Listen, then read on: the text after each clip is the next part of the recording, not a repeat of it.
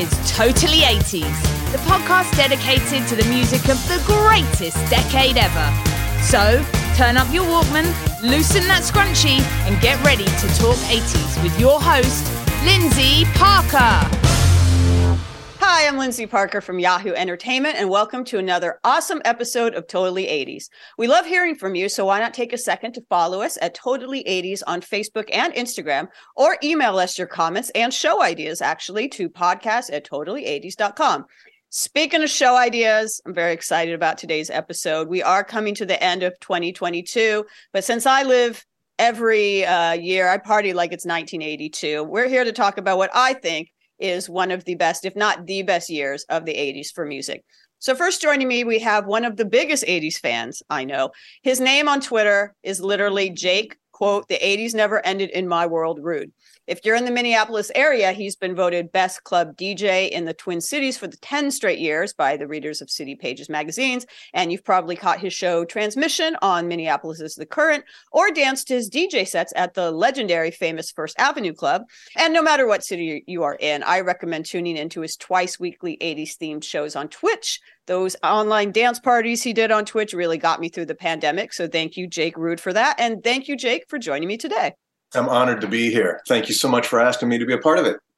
Of course. I know we're going to have some interesting perspectives. We're all like kind of different ages and we're all going to, you know, sort of dive into the world. We're going to flash back to the future of 1982 together. And my other guest is someone who really really needs no introduction. He is a man who was right there on the ground floor or that brick basement floor, wherever it was, when MTV launched in 1981 and MTV really got going in 1982, which was when I finally got my mom to call my local cable operator. And so so joining me now is original MTV VJ and current Sirius XM 80s on 8 host Alan Hunter.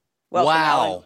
Alan. Lyndsey, it's an honor. Just like Jake said, it's an honor for me to be here. I love you. I, I am super honored. I love you too. I love both of you guys because you're like, like I said, you are 80s fans.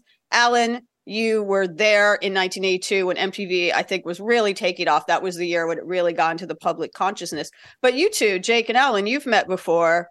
Uh, you've crossed paths in the sand, 80s in the sand, if I'm not mistaken. We, we have, yeah, yeah. The last two years, I've been a DJ down at uh, outside of Cancun, and um, yeah, 80s in the Sand. It was an honor to to meet one of my heroes, one of my broadcasting heroes. I was there in 1982 watching Mr. Hunter and soaking in inspiration to what I would, you know, go on to do. Yeah, I knew you had a glitch when we saw each other at 80s in the Sand, and we were in some fancy room by the beach there. We were yes. talking. Uh, I felt it seemed uh, odd, and I said, "Did you watch me back in the '80s? That's that's your problem." Mm. I did. I watched you back in the 80s, and I swear to God, it was the best of times. It was the best of times. You know, we mentioned 1981. I actually did a best of 1981 episode last year, but now let's go back. I can't believe it was 40 years. Like, that's just kind of ridiculous. Mind boggling that 82 is 40 years ago. Uh, in my opinion, it was the best year for music of the 1980s. And I don't know if you guys agree, but do you agree? I mean, for Alan, you must approach it with the memory of this thing in 1981 um, that maybe people thought wouldn't last. By 1982, it was pretty obvious that MTV was going to be a really big force in pop culture and music. Yeah, I would say whether I think 1982 was musically the best year for me, kind of mid-decade is a really sweet spot. But I will say it's it's fine for you to pinpoint 82 because things were really starting to to launch at that point. Uh, uh, you know, I, I had been around where MTV had been around, what, maybe half a year when 82, you know, landed. Mm-hmm. August the 1st, 1981. So I only had a few months under my belt getting paid like regularly as a human being. So, you know, 82 is a good time for me because I had a steady job, you know, and started to buy a little bit of furniture for, for my apartment. In fact, I think I started thinking about moving to another apartment that I could now afford.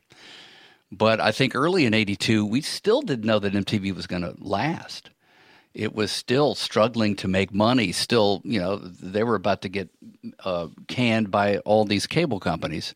But the momentum was there beginning of 82. And as we'll discuss today, so many so many artists started to get their feet underneath them as well. And it had everything to do with MTV's existence. It was like, whoa, wow, you get on MTV and you might become famous. Well, I think you should take some credit, Alan. I'll take some credit that I called my cable operator and said I want my MTV. I think I helped the cause. I will say, so I got MTV in 1982 as a as a young girl, turned it on, and the first video I ever saw on MTV was I Melt With You by Modern English, a 1982 classic, obviously later featured in the movie Valley Girl, but I first heard it on MTV. And I just my overall reaction when I first started watching MTV in 1982 was it was it was the second British invasion, you know, obviously modern English. But I want to kind of go around the horn and discuss our favorite albums and artists of that year, this magical year. Certainly any anecdotes you have.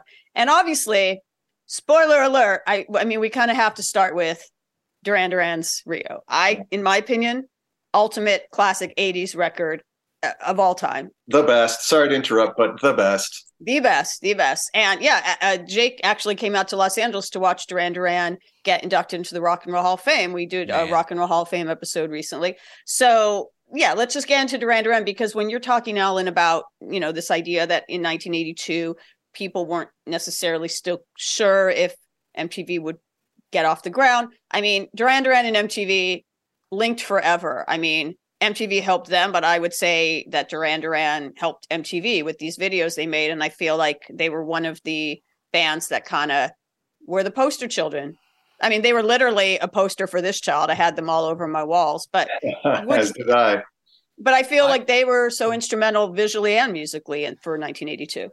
I totally agree. I mean, I think they were the poster band for MTV. You could throw in U2 as well, but U2 they were not the brand necessarily that Duran Duran wanted to be. Duran Duran came to the table fully loaded for the visual age. Uh, Planet Earth and Girls on Film were the first videos that we had from them when we started. And those were mind blowing. Girls on Film to this day is, you know, You didn't play the, the uncensored girls on the, film. I the know. R-rated version. The night Mark version. Goodman, yeah, the R-rated version that Mark Goodman and I saw in the green room right before it aired the next day. we were going, "Oh my God, how are they going to show this?" And of course, they had a few edits to make it PG. Uh, just still, a few. It was. It set people's hair on fire. The parents thought surely this MTV thing is the devil's workshop. Look at what we're seeing. But then they got all glamorous, you know, for the the they Rio totally videos. Did. But it was I mean, funny, not that the other videos weren't glamorous, but they like No, left no. the boxing ring with this with this lady sumo wrestler, and they went to like Antigua and Sri Lanka and stuff. Yes, oh my God. So here's this band who are all pretty boys, no doubt, new fashion from the get go. And they were hanging around a bunch of uh, naked people and girls on film. And now they're riding on a boat in the Caribbean.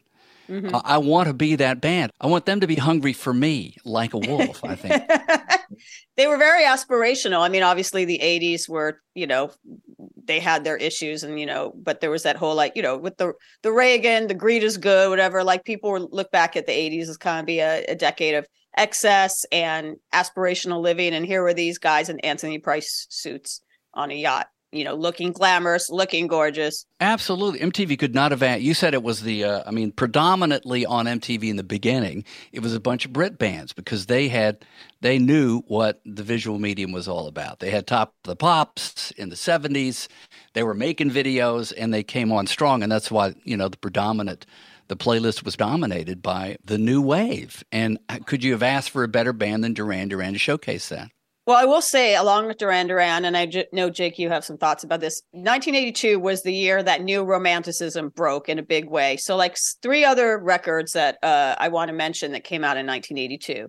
Culture Club's "Kissing to Be Clever." I mean, Mhm. my God! So uh, I, we could do a whole Boy George podcast, and perhaps one day I will, uh, about how their visuals, you know, and also the the crossing of the kind of different uh, genres of music they fused together was so important. Spandau Ballet's second album, Diamond, which had Instinction, Paint Me Down, Chat num- Chant Number One. This is like before they really broke big with True, but they were a little Right. more edgy, Yeah. Blitz Club situation. Right. And then, literally one of my favorite albums of all time, and definitely my go-to album whenever I'm going through a breakup or a heartache. ABC's The Lexicon of Love. Jake, I know you're a fan of ABC. That record is, I listen to it still probably like Yeah. a, once every couple of weeks, and it's aged to perfection. Trevor Horn production, first thing Trevor Horn ever produced. Yeah. My God, I love ABC. Yeah, it was nice to see the thing that happened in England in 1980, the the new romantic era. It was short lived, you know, but uh, made an impact stylistically and music wise, and it was nice to see that impact on U.S. airwaves in 1982. Obviously, I wasn't into it back then, but as a music connoisseur and collector and DJ uh, now, you know, that just soaks in music from this era, especially.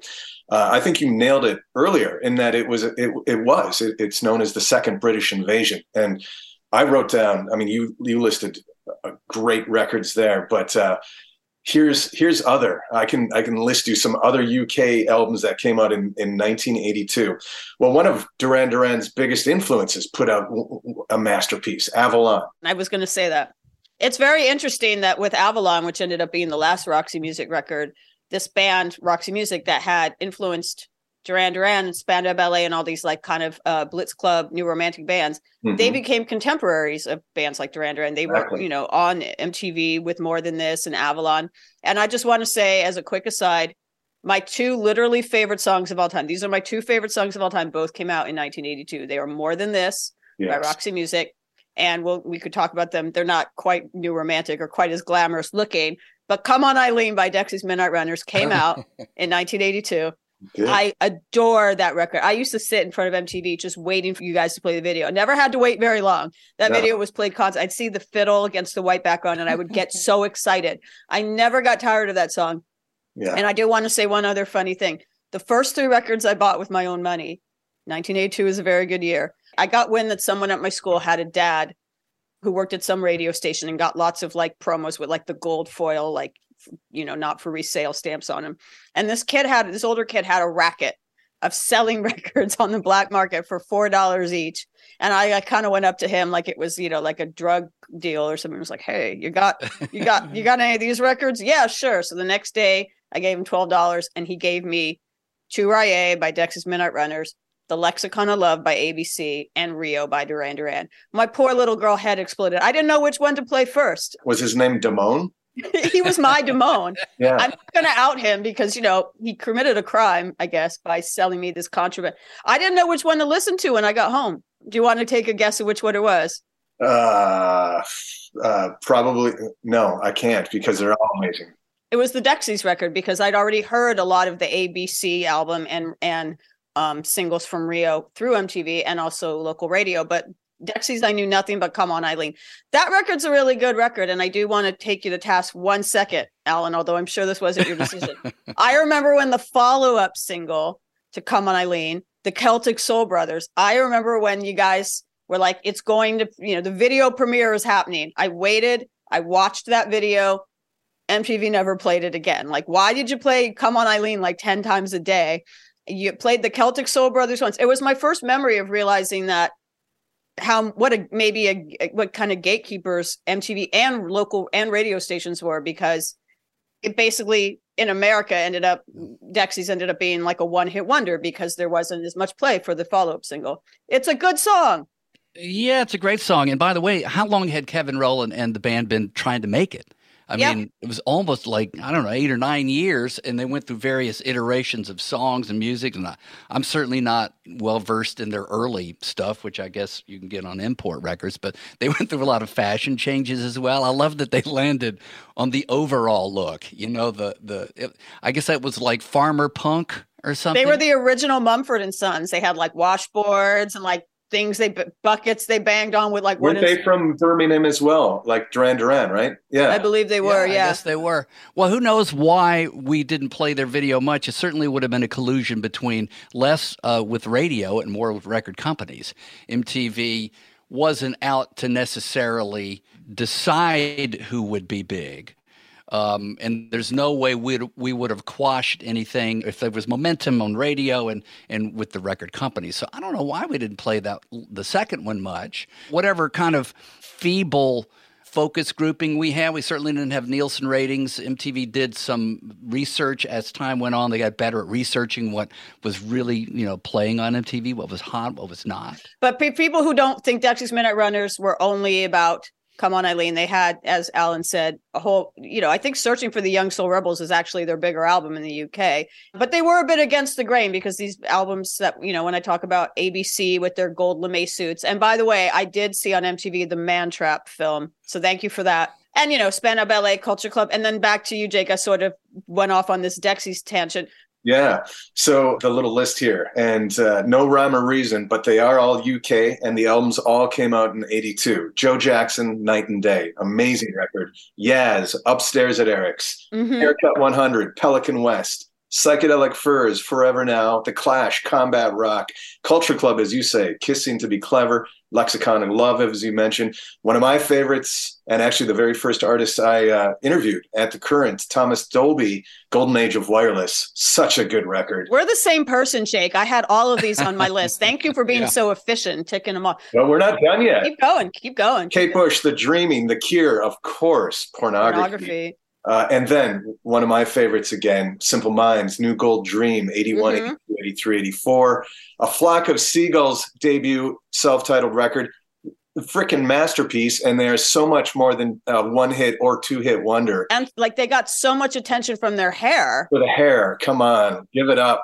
I do want to say, I don't know if you ever noticed this, Al. It's pretty funny. Obviously, MTV played uh, "I Ran" a lot by by Flock of Seagulls. They're a big, huge hit. And they were not a one hit wonder. I get really mad when people call them a one hit wonder. Well, Space Age Love Song on any given day is, you know, maybe one of my favorites. You guys, by the way, the encyclopedias, I'm relying on you for the trivia of the year. I get I get confused. I mean, people go, "Hey man, what record was that song on?" I go, "I don't know." right. it's a team effort, but I do want to know, Alan, if you ever noticed that when the Flock of Seagulls "I Ran" video came out, they're in this like room that's like basically covered. Yeah, it's all in it's a mirrored Yep. it's a, yeah. a mirrored mylar room. If you look really closely, there's a camera on a tripod smack Yep. dab in the middle, like with a trash bag over it to try to hide it. This wasn't Matrix back then. They didn't have multi cameras and 3D. Oh, it's so good. This no, was, the video uh, looked like was- it cost five dollars, and it was was low still great. rent, baby. It was Yeah. low rent. Yep. I do want to mention some others that were British. Well, one one last one, and then, Please, then it's probably one on my list anyway. oh, I bet it is because it's it's a huge one, and especially for like music heads, XTC English. Oh, my. Oh Yeah. It was, it was on the list. It was on the list. I hum senses working overtime. Senses working overtime from XTC all the time. Is that from that album? You bet it is. Yeah. They Yeah. and the Jam. Did you mention the Jam? I don't know when their album came out. though. Oh, he, they do. Did the gift come out in 1982? I don't know. With all of the lists that you guys, with all the bands you guys are, are spitting out from 1982, it's it's kind of waking me up to the fact that yeah, that was a that was such a fertile year. You know, how did the American acts even have any room? It was definitely a crowded market for British imports, that's for sure. And I will look up those jam statistics in a moment because I don't want to leave anybody hanging. But since we were talking about mods like the jam, we have to talk about ska because ska had a really good year in 1982 as well. For instance, Madness had their biggest hit, at least here in the US anyway, with Our House, huge song. And I, of course, would be remiss if I didn't mention that 82 was the year that Terry Hall Neville Staple and Lynval Golding broke off from the specials to form Funboy 3, not just because so tragically Terry Hall left us, he he just died, and that's a huge, huge loss for music, but also because the debut album from 1982 by Funboy 3 is actually what introduced most of the world to, as they say in England, Bananarama, or as they say here in America, Bananarama. And they went on to become one of the biggest girl groups of all time, not just the 80s, but all time. And they kind of got introduced through their co- collaborations with Funboy 3. Also, since it's all connected and we're talking about girl groups, I do want to mention that Terry Hall co wrote one of the Go Go's biggest hits in 1981, which was Our Lips Are Sealed. It's all connected. And now I have found out, I've looked it up, that yes, Jam the Gift came out in March 1982. So again, I win something. I don't know. Obviously, Paul Weller went on to do lots of great stuff, both solo and with the Style Council, which I believe had a member of Dexy's Midnight Runners in it. The Style Council did. But I want to talk real quickly about two other artists that released their solo debuts that year. One of them is Adam Ant Friend or Foe came out in 1982. I've always thought Adam and the Ants and Adam Ant are completely underrated. And of course, there was novelty to how they dressed. And Adam had like kind of a uniform for every year. Like one time, you know, the Prince Charming, like swashbuckling pirate, the different face paint, the like kind of like Sergeant Pepper Jackie wear. It changed with every, but that's a great record. That was, and, and also Billy Idol from formerly obviously of Generation X, although I imagine there's a lot of people in America who aren't aware of that. But Billy Idol, one of the most iconic, one of the biggest rock stars of the 80s, kind of one of the guys who really bridged that world between new wave and harder rock because a lot of people who are into metal and hard rock like Billy Idol. Billy Idol's self-titled record came out in 1982. Too much is never enough. Yeah. sure. yeah. Well, Dancing with Myself too was a Gen X song that he redid for his solo career, mm-hmm. and and I don't know which version I like better. I mean, it's just a little bit more produced the uh, the one he did solo. But I think you're totally right. Billy Idol definitely would have eschewed that new romantic uh, wave. He certainly didn't want to ride that because he, he preferred leather and no shirt on, you know. so he was one of my favorites, I think, at the time because yeah. he rocked it so hard. And I got to see him last year in, in Los Angeles.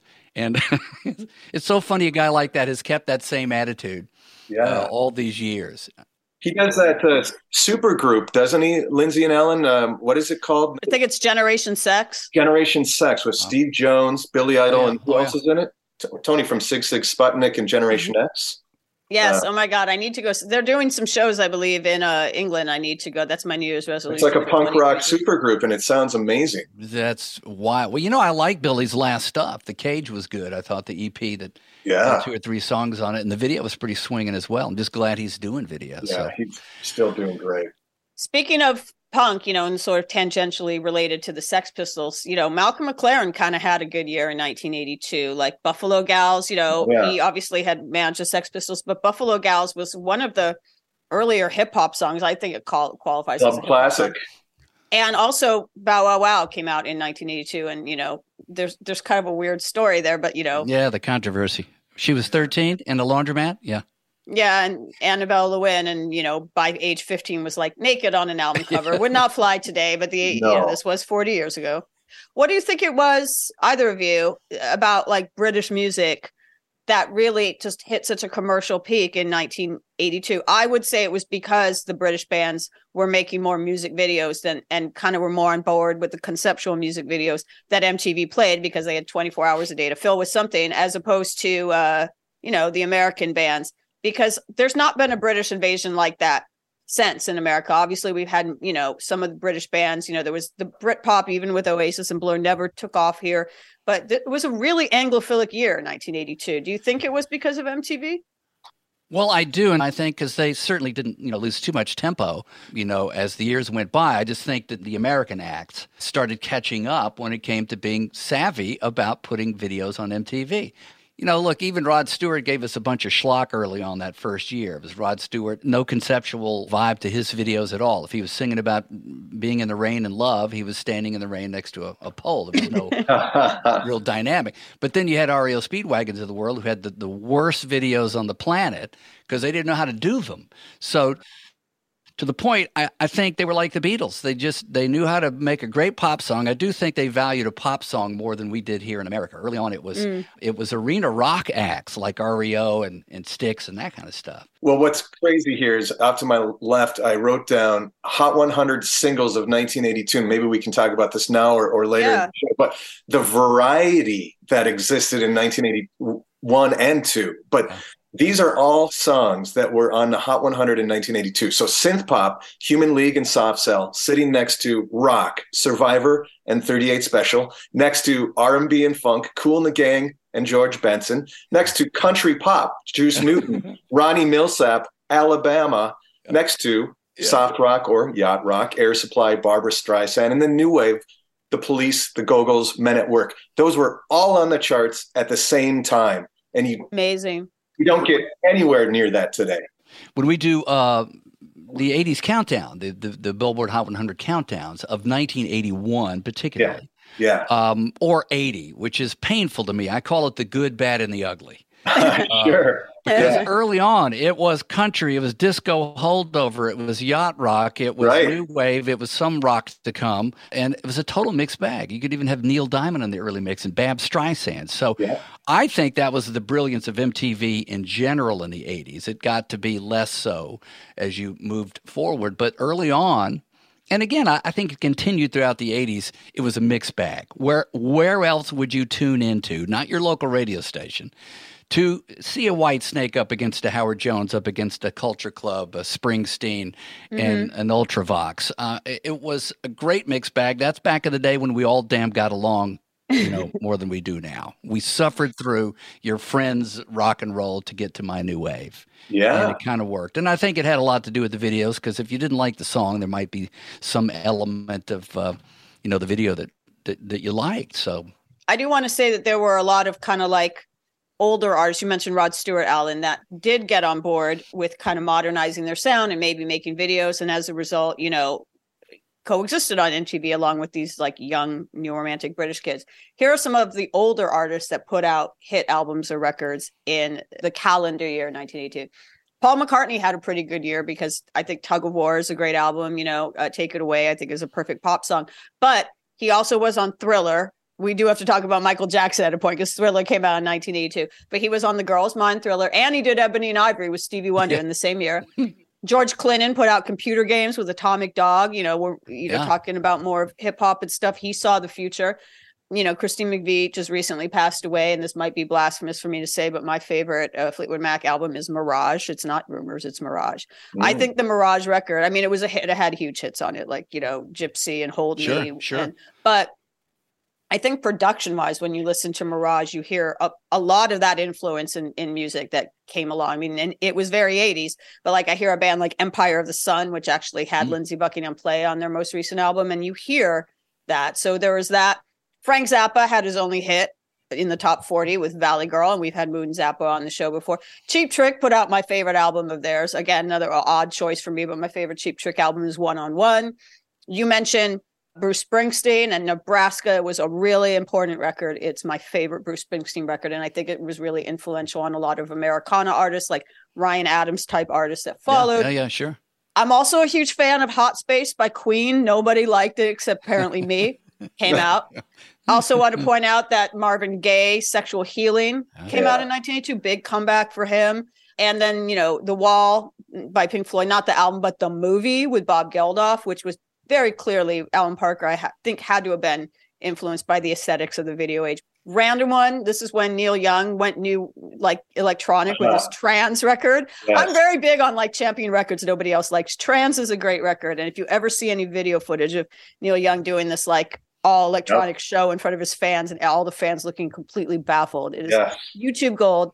And then also, I don't know if you call this old guard, but they were all kind of like seasoned, harried session musicians Toto 4 came out with Africa. Africa, which is a song that people still, it's a meme. You hear it all the time. All of those songs came out or albums came out in 1982. And those are like, you know, older, more mm-hmm. established artists who kind of, you know, weren't content to rest on their laurels and to kind of dive into this MTV age. I mean, talk about diverse. Do you guys have any thoughts about that I got to throw one one into the mix. Donald Fagen's "The Nightfly" came out in '82 too, which I wow. love. Yeah, I'm a I'm a big Steely Dan and Donald Fagen, and there's some great gems off that Nightfly record. Are you a fan, Alan? Oh God, yes. Nightfly was. I, I was listening to it the other day to do chores around the house. Yeah, it's Nightfly. Yeah, or or you know Gaucho or Aja doesn't matter. Steely right. Dan. I'm a huge fan ever since. Well, look, there are other older artists that were putting stuff out. Olivia Newton-John. I mean, God, she had the biggest hit of the entire decade. Physical. Physical. Physical. Yeah, 1981. I think it still tops the charts for the entire uh, 80s. I mean, there were a lot of other people. Melissa Manchester, for God's sakes. I don't remember always if these videos showed up on MTV. I'm pretty sure we had You Should Hear How She Talks About You, but I can't remember. A lot of times these songs came out on the radio and we weren't playing them. A couple other artists, I think, kind of reinvented themselves as new wave artists. A band that I actually thought, I, it embarrasses me to say this because I was actually born and raised in LA, but this was a band that I thought was a British band. In 1982, Angst in My Pants by Sparks came out. Sparks. Yeah. and I completely oh, thought they were either British or German. And I think they get that a lot because they just yeah. seemed it. They just seemed it. Totally. Yeah, the documentary was so good. So good. So uh, I had met them somewhere at a party, and I and I remember how wonderfully odd they were. I don't remember if we had a video for them on MTV. I, uh, I have heard. I, actually interviewed Sparks, Ron and Russell, at the time of yeah when uh, their Sparks Brothers documentary was coming out, and we spoke at length about the video for "I Predict," where Ron is in, I believe, full on drag and like he's kind of doing a strip yeah, tease yeah, yeah. with his mustache and stuff. And apparently MTV didn't really play that video very much, or they only did it late at night. It was they were kind of like, "This is too weird." Well, it was prior to 120 minutes, you know, which came on around 85, 86, right. where we played all the old stuff. I interviewed them at length about it. There was a rumor that the video for us, uh, Angst in My Pants had been directed by David Lynch because it just had that vibe. But Oh it was my. directed by a DP who had worked for David Lynch, and it was very Lynchian. It was like, yeah, you want to see Ron Mael in drag stripping for a bunch of bikers? Look up that video. Yeah. I, I do want to mention another artist though that kind of was an older guard artist that not only completely got with the program with uh, video, but like they kind of went new wave as well, just as Sparks had got. Hall and Oates, H2O, came out 1982, Man Eater, one of the best songs of all time, definitely high on my list. Their videos maybe didn't date that well, which is the case with a lot of artists, but they, you know, Well, they they had Voices came out in 1980. Then you had Private Eyes was 83, 84. So that was a sweet spot starting in 82 with H2O. We actually sponsored their tour. I have a tour jacket from that time, not a Oh members only style jacket. can I have it? It's in my closet right now. If I could find it, I'd I'd bring it over here and show it to you. You could bring it over to my house and I will. I went to see. Daryl and, and Todd Rundgren the other night too, by the way, and that was How is that show? It's coming It- here. You know, it's tons of fun. It was good to see Todd. Yeah. Yeah. No, he's in good voice. Daryl, Mhm. you know, look, he he uh it's hit and miss sometimes, I Sure. understand over the past couple of years. It depends on how he feels. But he did a version of Eurythmics, Here Comes the Rain Again, Oh, wow. at the piano solo, which was killer. Apparently he and Dave Stewart are working on some new music. So but I feel like we're we're well into this. We're at you know deep into the calendar year of 1982, Yeah. and we have not talked about a couple of the biggest artists of and biggest albums of that year, which is Michael Jackson's Thriller uh-huh. and Prince's 1999. Oh my We're talking yeah. here with Minneapolis royalty here, Jake Rudh. But you know, you were talking, Alan, about how at one point you MTV would play any video or not any video, but like you know, was opened. they had time to fill, but you know, obviously Michael Jackson's Thriller was really important because you know it's well known now, including in the documentary "I Want My MTV," which Al and I are, are both in, about how these two artists, especially Michael, broke the color barrier of MTV. You know, Yeah. they, they were like two of the first black artists to be playing MTV and made two of the most iconic records of the 80s or ever, both in 1982. Absolutely. I don't remember when though, because we premiered Billie Jean in '83. Mm. I think so. Thriller came out towards the end of '82, maybe. The Girl Is Mine was the first release. Nobody knew that because there was no video for it. Mm. I, and I think that it was early then in '83 when Billie Jean premiered, maybe spring of '83. Thriller had a huge, long life. I mean, it rolled out over a year and just kept cranking out hits, obviously. So when we started to hear, I mean, I didn't. I remember being with Mark Goodman when we got the video and started hearing a day or two in advance that we were going to play Michael Jackson. So we watched the video and we said, "Of course we're going to play this." We didn't realize in the boardroom all that was going on with the record companies threatening to pull all of their CBS material if he didn't play Michael. We were barely aware, really, of the issue of not playing any black artists. We were playing Garland Jeffreys and Gary U.S. Bonds, and not that we thought that would do it for you know people of color. Hey, we got two, but we just didn't realize that that was being perceived out there. I think people like Bob Pittman, who ran the show, and his people that that chose the music knew kind of what they wanted. It was all rock and roll. I, I didn't defend or deny that issue, even when we were asked about it. I'm just glad we finally put Michael on. Me too. I think a lot of the issue was that for whatever reason, the powers that be at MTV had categorized MTV as being a rock radio station. They were radio programmers, and they thought it was rock and roll, and they, everything had its silo, and they were acting like radio people. which is why I believe that Prince, the the album, you know, the songs from from uh, 1999, Little Red Corvette, and and 1999 got played a lot on MTV because he was deemed more of a rock artist yeah, than know, Michael Jackson. playing, yeah, he's playing rock guitar. But I mean, I know I know Purple Rain would come out a, a couple of years, you know, later, and Right. then Prince would become like the biggest uh artist on the planet for a while. But you know, I do think 1999 is probably uh, it's up there. He has a lot of seminal albums. I'd like to talk. Jake, you are a uh, a Minneapolitan. Is that the word? Yeah. Yeah. Yeah. You nailed You're- it. Um, You're a Minneapolitan. And the first time I ever met you was in 2016 when. I came out to Minneapolis to watch uh, the tribute to Prince that was at First Avenue.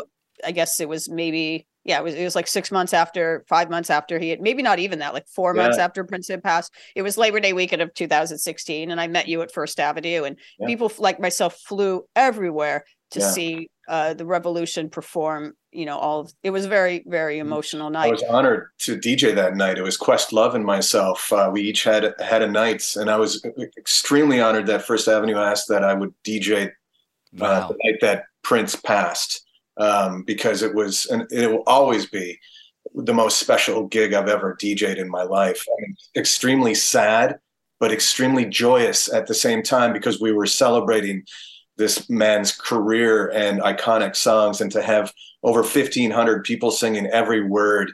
I mean, I get goosebumps even thinking about it. And then to look outside the club and you couldn't see where the people ended because everyone came downtown Minneapolis and was just swarming First Avenue nightclub. It was it was an unbelievable time.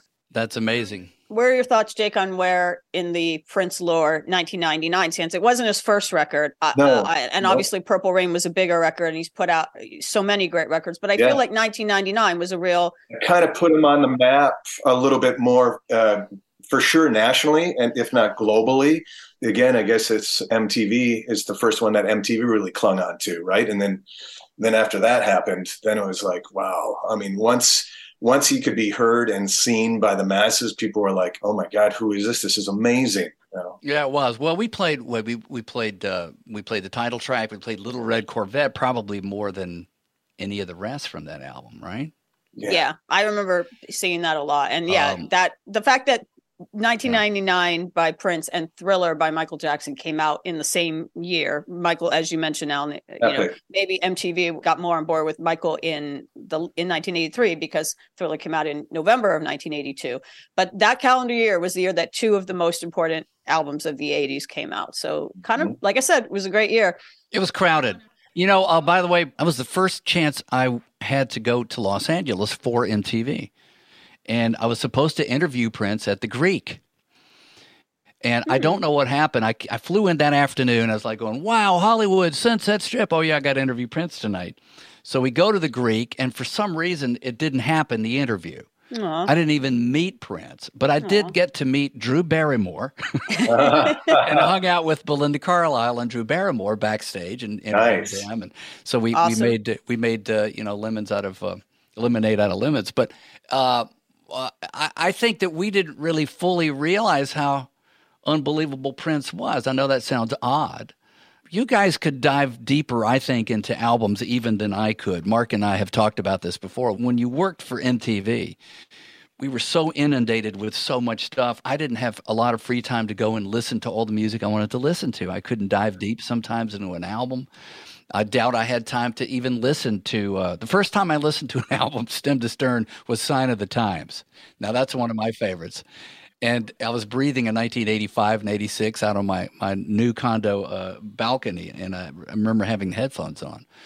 But um, I just I think things were happening so fast and furiously at that point. We didn't realize who was you know really starting to ascend. Speaking of things being fast and furious, I do need to mention hip hop was really, I think, just obviously it wasn't quite on the national map yet. Right, and, right. um, you know, there was no Yo MTV raps or whatever. Right? But 1982 was a really good watershed moment for early rap. I mean, I already mentioned that Malcolm McLaren, the former manager of the Sex Pistols, like hooked up with the DJs, the world. Uh, there were these DJs. They were the world famous Supreme Team, and they made Buffalo Gals in Mhm, 1982, which is a song that went on to be hugely sampled and interpolated. And it's kind of where you think this like pasty Sex Pistols manager would have such a big hip hop song. But I do want to point out that Grandmaster Flash and the Furious Fives, the message came out in 1982. So much like political or socio-political, socially conscious rap, you know, Public Enemy, NWA, owes such a debt to that song.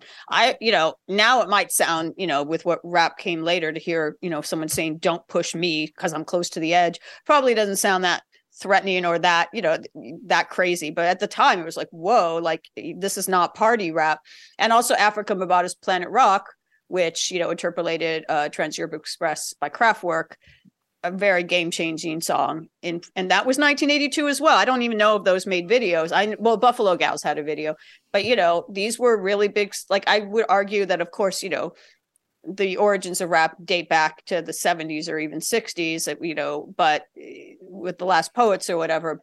And I did I mentioned earlier George Clinton's computer games, but you know, which came out in 1982. But Atomic Dog is a classic and obviously got interpolated in What's My Name by Snoop Dogg and pretty much influenced all the G Funk records. Everything Parliament Funkadelic did influenced the G Funk records to come. But uh, I think Atomic Dog Bow Wow Wow Yippee Yo Yippee That's a really big song. Oh, yeah. Well, as usual, the Brits were listening to to stuff that was happening in America before we were paying attention to it. I mean, rap certainly was starting to bubble under before MTV caught on for I think even more obvious reasons than than Michael Jackson hadn't played yet or Prince hadn't played yet. Uh, and Yo MTV Raps in 86, 87 was an acknowledgement. And I think it was Peter Dougherty, uh, one of the producers of of Yo MTV Raps had said uh, to the MTV brass, "Y'all don't understand. This shit's been going on for a long, long time. You know, late seventies. The, you know, and and Blondie brought it, you know, to Mhm. the mainstream, obviously, and said this is what's going on in at least New York. Certainly going on on the West Coast as well. But it, that it took so long to kind of come to the mainstream, and, and that's when a bunch of white boys started embracing it. Thank you, Run DMC, for hooking up with Aerosmith. Uh, and thank you, Beastie Boys, for really bringing it to the forefront. Yeah. But it, tough, tough for the the rest of the the pioneers like Grandmaster and the rest to say, "Hey, where's our where's our mainstream love?"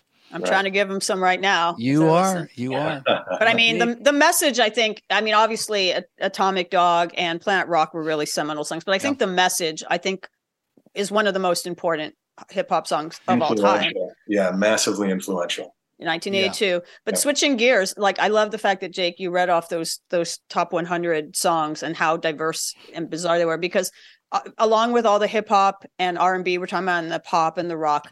1982 was a pretty seminal year for metal as well. I mean these are uh, and uh, British metal as well like Screaming for Vengeance by Judas Priest came out in 1982 Number of the Beast by Iron Maiden came Oh, out. yeah. in ni- I'm waiting for Iron Maiden again the Rock and Roll Hall of Fame. Judas Priest You know, I got to tell you, it makes it, it doesn't make sense that they were around in the early '80s. I don't know why I thought Iron Maiden got a later start in the decade, but that you mentioned they're out of '82. It's like wow. Run to the Yeah. hills. That came out in Yeah. 82. I And also, forgot. like the last album that Kiss, at least for a while, made during a makeup era was Creatures of the Night, which just came out in 1982 to celebrate the anniversary. I Love It Loud from that album with the is one of my favorite Kiss songs of all time. And also the video is completely ridiculous with these like children of the corn walking around with like glowing LED red eyes.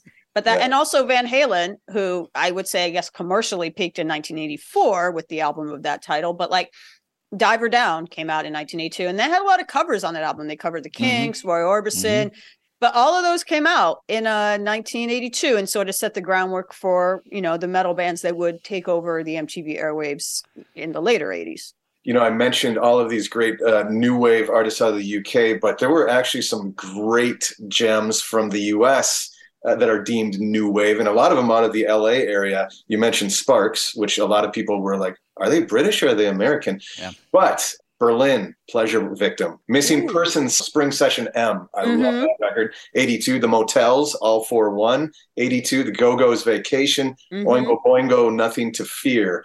Just those artists right there, all 1982. All LA, LA represent. I'm a very proud Angelino. And also Under the Big Black Sun, which is my favorite album by X, came Yeah. out that year. On you know, X never really kind of they always were bigger in LA than anywhere else. But I think that was a really That important. was record. one of my early uh, interviews as well with Exene and John Doe.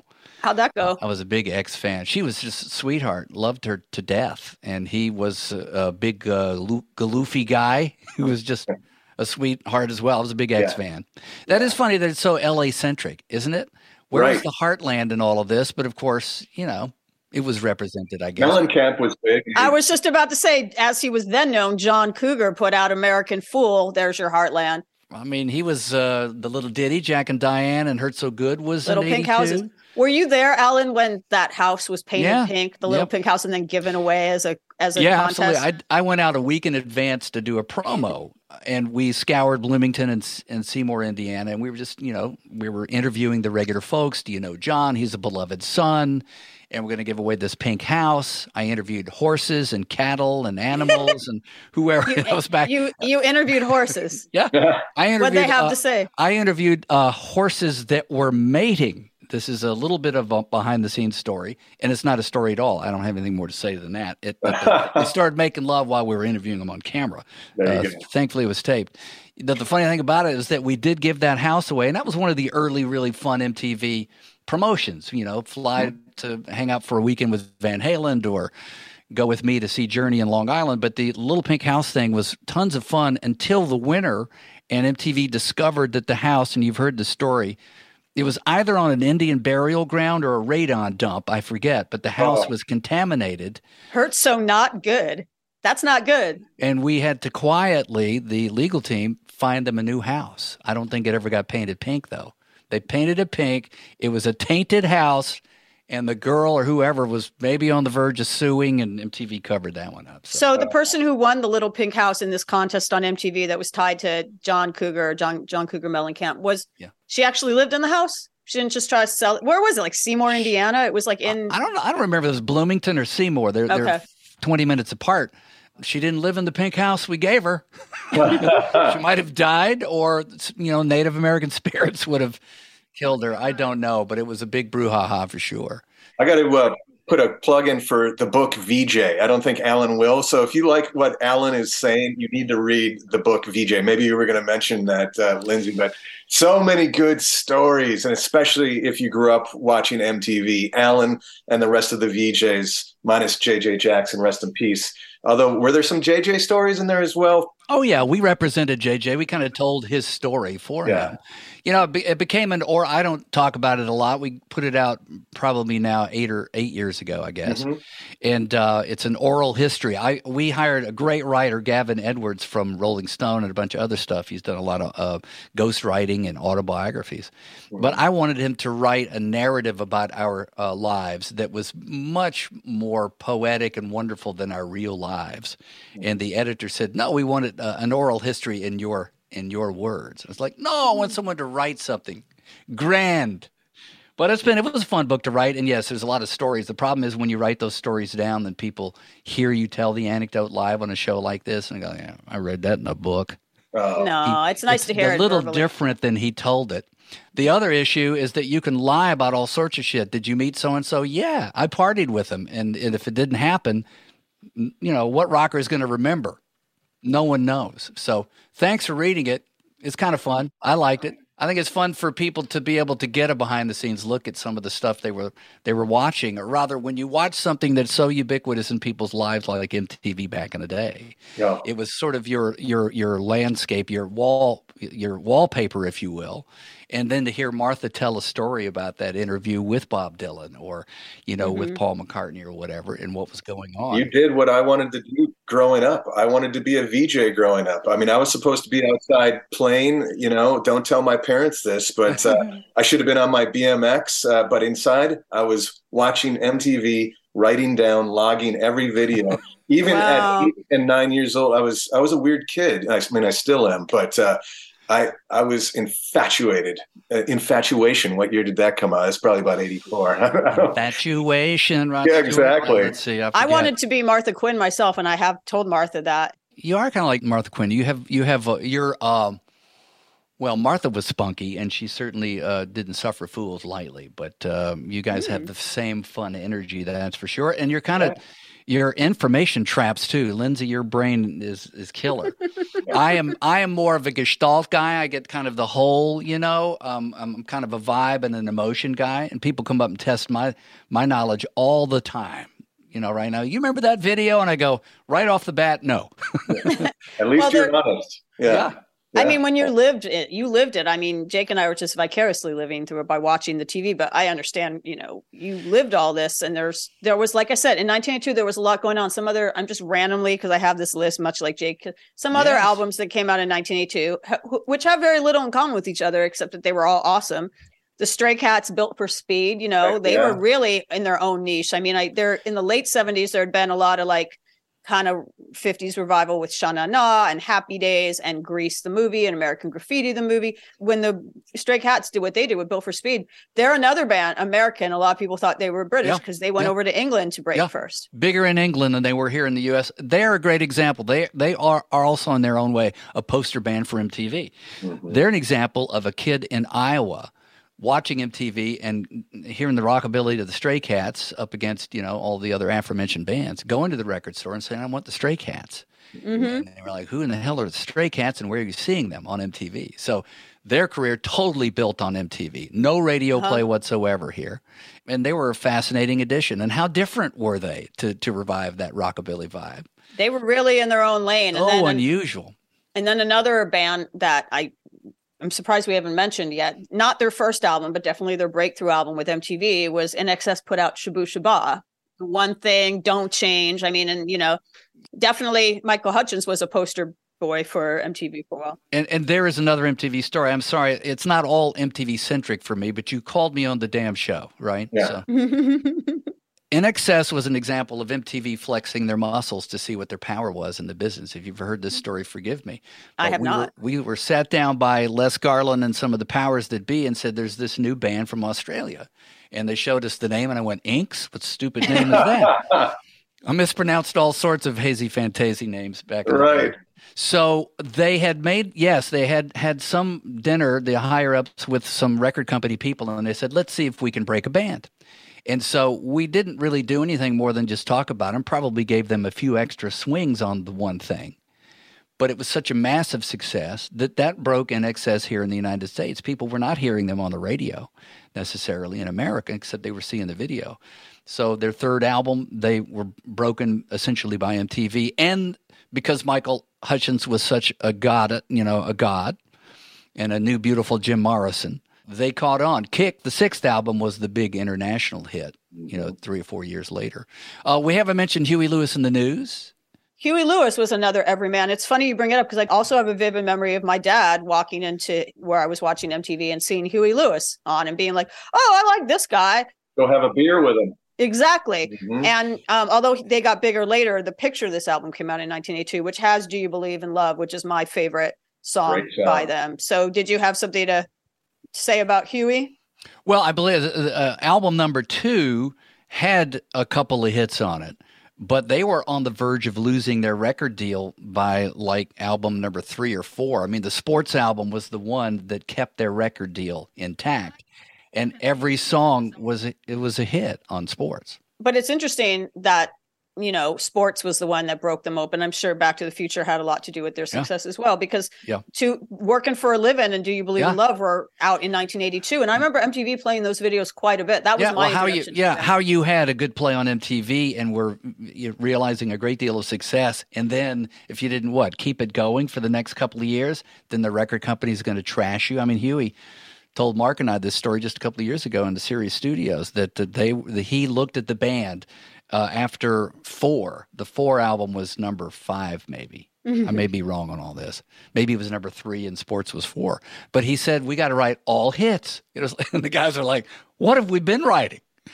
MTV's been playing them, but the record company's going to can us if we don't have a major major hit. So, good year for him. I, I guess Back to the Future probably really, you know, propelled them or, or rose the bar for them. Hey, we didn't mention another big rock band you were talking about. Foreigner had a great year in 82, Waiting for a Girl Like You. Oh, wow. For some reason, um, that sounds like a 70s song to me. I know. I guess well, that's a testament yeah. to how diverse sonically 1982 was, like how many different types of music was on the charts at that time. to time. me feels like the first time from the band which is 1977 and their debut has a very 80s vibe to it so funny that they were kind of in that arena power pop, but Journey sounds Journey of the '70s. Although they can sound way San Francisco and kind of Santana-ish with Neal Schon's guitar, you know, sounded like they were headed for the the power pop of the the decade as well. Journey, I guess, Open Arms mm-hmm. was 1982. Don't Stop was 82. Okay. Got to also mention that um, Thomas Dolby and you guys probably already know this, played that keyboard intro into that foreigner, yes, yeah, waiting yeah, for urgent. a girl like you. Ur- yeah. Did, I did not urgent. know that. Didn't you know that? It's so I cool. did not know that. It's a Thomas great Dolby, fun fact. Yeah. Thomas Dolby got around. Yep. He programmed the synthesizers for several of the songs on that. Nobody yeah. knew who he was at the time. I don't remember how they. He was just a studio musician. They flew him over just for his uh, synth wizardry does everybody know how Thomas was able to retire from the music business and get rich? He in invented ringtones world? or something. Cell phone ringtones, was it? I think it was the polyphonic ringtone, and he sold it to Nokia, and he made many millions of dollars. The golden age of wireless. He yeah. He's foresaw the future. He's fascinating. And now he's a professor at Johns Hopkins. I started this podcast by saying that I thought it was the best year for the 1980s musically. And I, after talking to you guys at length, I, I doubled down on that statement. I really do. Well, me too. I came to the table saying I thought 84, 85 was my sweet spot, but I, I think that has to do with the context of MTV and my job there. I mean, I was swinging three years into it. I was making good bread and could get a table anywhere I wanted to in New York. So I was, I was I, it was a great time for a lot of reasons beyond just music, which may be sad. But 82, I forgot. I mean, you know, you guys have brought to light a lot of stuff that I forgot was happening. Well, what a career you've had, Alan, because you were in the early 80s in 1982 witnessing all of this firsthand. What is your overall like number one musical memory of 1982? Could be something that happened at MTV or could just be like, you know, something you did out in the field or or just a record that meant a lot to you, but you were there uh, really as a witness firsthand to all of this greatness that was happening in this, you know, watershed year. I had huge highlights. Live Aid had to be one of the most satisfying things to do, not because of my performance, but just being there for Live Aid. That was a kind of a huge moment for MTV. It looked like we might get a little bit more serious. Mm-hmm. Um, I, you know, it's funny. My best interview, and I know this will sound non rock and roll, was Billy Joel in Russia. Uh, mm, my last wow. gig, kind of bookending my career at MTV, was to go to Russia for two weeks. We did a documentary on pop in Russia, what was happening musically. And we went with Billy's tour, and I got to interview him. And uh, I was a huge Billy Joel fan before, so that interview went really well, even though he was hung over as hell. and he and Christie apparently were fighting, so he had these huge uh, bags under his eyes. Uh, but that was kind of the last thing I did. You know, in in the middle, interviewing Duran Duran the first time on MTV, going on a boat with them in the Hudson with Richard Branson. I mean, I guess I would name things wow. that sound like I'm just saying the cool stuff.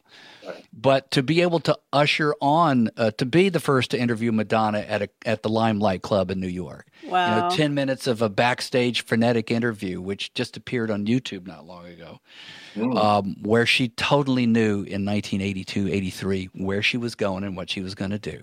Every question I asked her, she was like laser focused. Yeah, we hadn't mentioned Billy Joel yet, and yeah, yeah. you just did. So, Alan, I do want to point out that when we're yeah. sort of talking about these kind of singer songwriters who'd been around for you know a minute in the 70s who really kind of made a successful transition to the 80s uh, no doubt at least partially thanks to mtv the nylon curtain which is yeah. actually my favorite billy joel it, it is my favorite and i allentown pressure. The, yeah. is there anything more 80s than the video for pressure? You know th- those two were some of the the biggest budget videos at the time too. Billy spent a quarter of a million dollars on those and wow. russell mulcahy who was one of the great video directors did those too and pressure is my favorite, I think. Allentown was a little overblown. You had the Broadway chorus boys that were all greased up with the, and it was a very serious subject of you know a town hurting because of the decline of the business, and then you got these guys, right, uh, greased up dancing like chorus boys. Uh, Billy will tell you that it, it, that video was a little overdone for him, but uh, pressure was great. The nylon curtain was such a serious work from him; it, it had a lot of gravitas to it. I used to completely trip out over that pressure video. You know, like when I was talking about the special effects of not or not so special effects of flock of seagulls, where like they had to wrap something in a camera in like a hefty bag to hide it.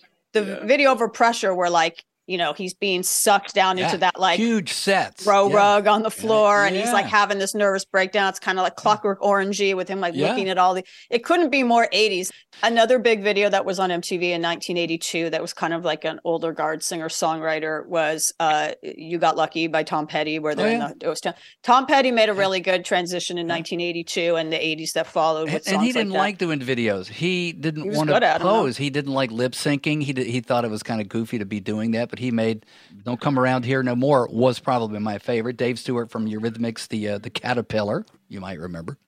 It was a really strong year, so I'm just wondering if either of you can sort of sum up like what was in the water, what was in the air in 1982. I know, you know, you were ringing it in at like the MTV like New Year's Eve, uh, Alan. But what was what was going on in 1982 that made this year, I think, the most important year for 80s music? Well, I think from the music business standpoint, and that, that we'll figure out how that translates to the actual audience, the music business was healthy again. It was in the toilet at the end of the 70s. MTV came around, literally rescued the music business so that artists could start to make a living. I think they didn't have to make a living, too, by the way, by just touring. They could make it by selling records again. So by 1982, I think that there were so many more artists as you know, we kind of have uh, established today. It was such a crowded year because so many artists on both sides of the Atlantic were starting to make their mark. I think that's the year that American artists started to catch up a bit mm-hmm. and uh, and started to realize what the visual medium was all about. Again, you talk to these old rockers and they were like, "We do our concerts, we sell albums, we go to the bus, and now we got to make a video." The UK Brit artists were making videos for Top of the Pops. The Beatles were making promotional films way back when, and um, and they knew what the deal was, and that's why they fared so well in '82. To me, I don't know, it was a springboard to really heady times in '83 and '84 at that point, and uh, I think it, it, it kind of started around then. Well, we're going to have to have you back on for the best of 83 next year and, uh, and maybe the best of 84 because every year has, you know, great records that came out. But I will stand by my assessment that the best year, it was the best of times, it was the best of times. I'm a convert, Lyndsey, at the end of this show. That, that, that, my job is I, my job is done. I agree with you and Jake. It was a heady time. I, am coming in on a left field here too because we didn't mention uh, Peter Gabriel and oh Shock oh Monkey. Oh, oh the, God! Yes. One of the that was. At my tender age in 82 i was at eight nine years old and watching that video uh, it like it was like dark it put me in this weird like mind frame but it was also alluring and it like introduced me to Peter Gabriel. But there's something magical about uh, Shock the Monkey and very scary at that time. Well, that that to me is uh, something I point out as a, a, an excellent example of early video, but really for the entire decade and ever since. And that was one one great album, by the way. Security was just amazing. But Shock the Monkey was the perfect marriage between a great percussive, impactful song and a video that translated it, didn't yes. overshadow it, and it didn't uh, you know distract from it. Totally. And that would be my second favorite video of all time. I think. Wow. What's your first? Fashion by uh, David Bowie that you were in. should be, shouldn't it? Top ten. All right, what's um, your first? I'm I not I need to know what your favorite video oh, of all time. Sure and it's not because it was the greatest video of all time, but what more do you need than David Byrne in front of the weatherman screen doing the choppy chop once in a lifetime because of the, the watery, musical, uh, dreamy kind of quality to it, the, yep. the, the, song, everything about it, and David yes. Byrne. Uh, in front of indigenous people from Africa is just magic. And at two in the morning, when you're stoned and or trying to come down from a buzz, that was the perfect late night video. That's so cool you say that. That's my f- number one video of all time as well. It's so. Well, I don't know if you guys know this. That video did not come out in 1982, but it was choreographed by someone who had one of the biggest hits of 1982, Mickey. Toni. That video yes. was choreographed by Toni Basil. Toni Basil. She gave him and and uh, why why would you have to choreograph David Byrne? That dude's got most. Just let him go. Yeah, but she right. did the. I I asked him did did the the choppy chop thing on the arm. He says Toni Basil came up with those kind of really. And she came up with the whole cheerleader chant in Toni's in her own video for Mickey, and she hired real cheerleaders. And you know, I, if you hear a song like Hollaback Girl or like Girlfriend by Avril Lavigne, you hear Toni Basil's influence of Mickey in that. We really could go on forever, but we should probably wrap this up so we right. can, you know, end the year in style. But you definitely will be back next year for the best of 83 and the best of 84. And both of you are welcome to come back for that. But before I let you go, what do either of you have going on that you'd like to do a shameless plug for? Oh, nice. Uh, go buy the paperback edition of the book. it's been out for a couple of years and a great addition to your Christmas list for sure. Jake, what do you have going on? Okay, well, if anyone is in the metro area or if you'd like to just fly in, I am hosting New Year's Eve at First Avenue, and we are going back to the 80s, of course. Oh my God, I so gotta be, be, there. That's so be, fun for you to be at First Avenue. That's amazing. it'll be five plus hours of uh, just 80s music videos, culture, wow. and uh, so that's New Year's Eve at First Avenue. That's the next. That, that sounds like a wonderful way to win in to ring in uh, 2023. But I enjoyed ringing in 1982 with you guys. I feel yeah. like it's 19. We party like it was 1982 we and like did. it was 1999. We did. So thank you again. Special guest to my expert guest today, superstar VJ Alan Hunter and superstar DJ Jake. The 80s never ended in my world. Rudh. the 80s never end here at Totally 80s. So thanks everybody for listening. Remember to give Totally 80s a rate and review on your favorite podcast platform. And I'll catch you next time. Happy New Year, everybody. Thank you, Lyndsey. Love you. Thanks, Lyndsey. This was Totally 80s, the podcast dedicated to the music of the greatest decade ever. Don't forget to follow us on Facebook and Instagram at Totally 80s and please leave us a review on your favourite podcast platform. Until our next episode, catch you on the flip side.